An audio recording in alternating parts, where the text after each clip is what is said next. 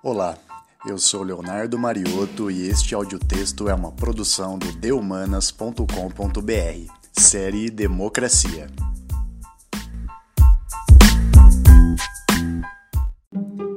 A Constituição Brasileira de 1988, Cidadã da Nova República, escrito por Igor Rocha.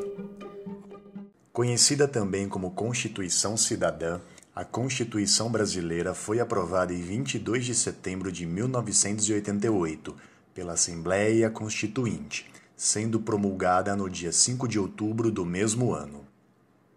Trata-se da primeira Carta Constitucional do Brasil após seu mais recente período ditatorial, que durou do golpe militar de 1964 até 1985.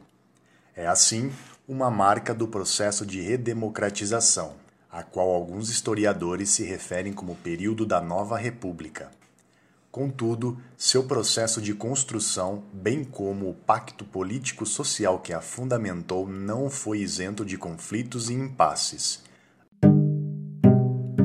Constituição Brasileira de 1988 Processo de redemocratização.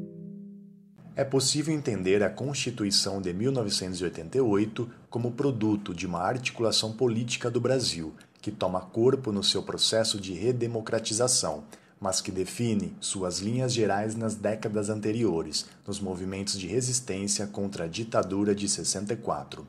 Nesse sentido, os processos políticos e as constituições de organizações sociais durante a ditadura no Brasil levou com que elas, às vésperas da Constituinte, compusessem um cenário de considerável fragmentação. Diante disso, buscava-se a construção de novo arranjo institucional, que estava inscrito num contexto de expectativas das mais incertas e interesses tão múltiplos quanto potencialmente conflituosos.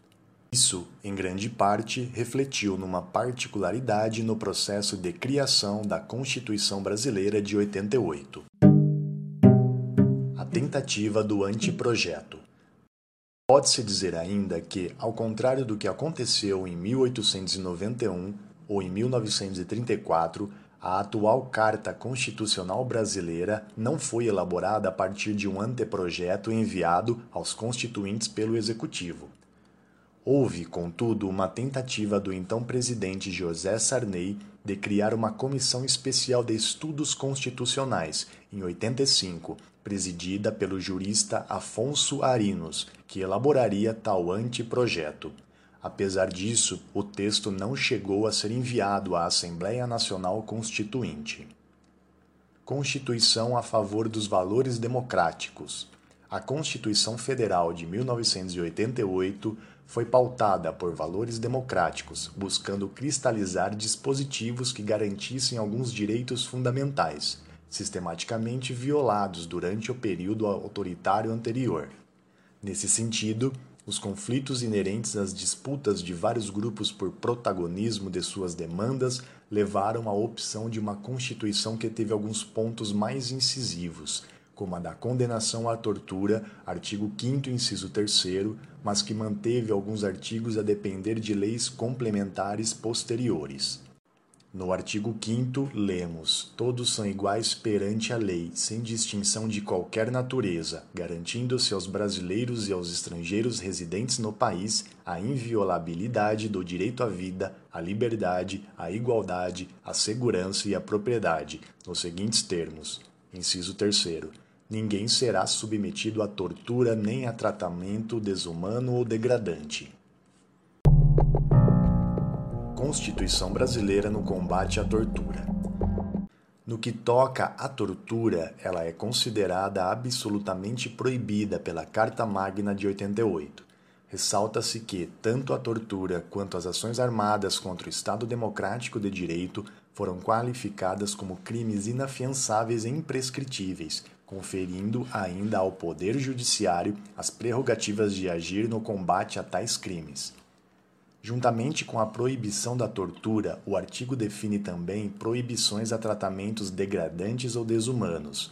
Esse ponto se constrói em torno do conceito de dignidade da pessoa humana, constituído ao longo da Idade Moderna e que, à época da formulação das constituições liberais, já tinha uma forma muito parecida com a que temos hoje. A proibição a trabalhos forçados, por esse princípio, além da tortura, vetam-se, por exemplo, submeter pessoa a esforços que ultrapassem sua capacidade, humilhações públicas ou castigos físicos, como penas impostas pelo Estado.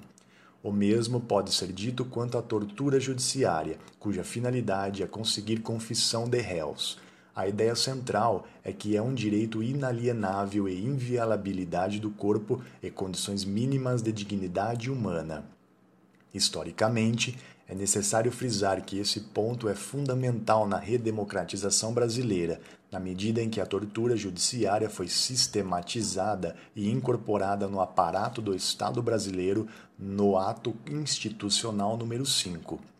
O conhecido AI-5 de 1967 simbolizou uma série de abusos no governo ditatorial. Previdência Social e o SUS.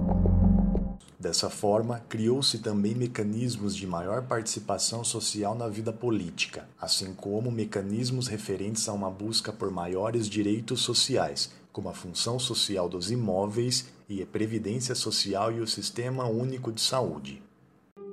Assim, chegamos ao final de nosso texto sobre a Constituição Federal de 1988. Acesse nossos outros audiotextos nesta série de democracia e fique por dentro deste marco da história do país. Para ler este texto na íntegra, acesse também nossa seção de artigos. Até mais!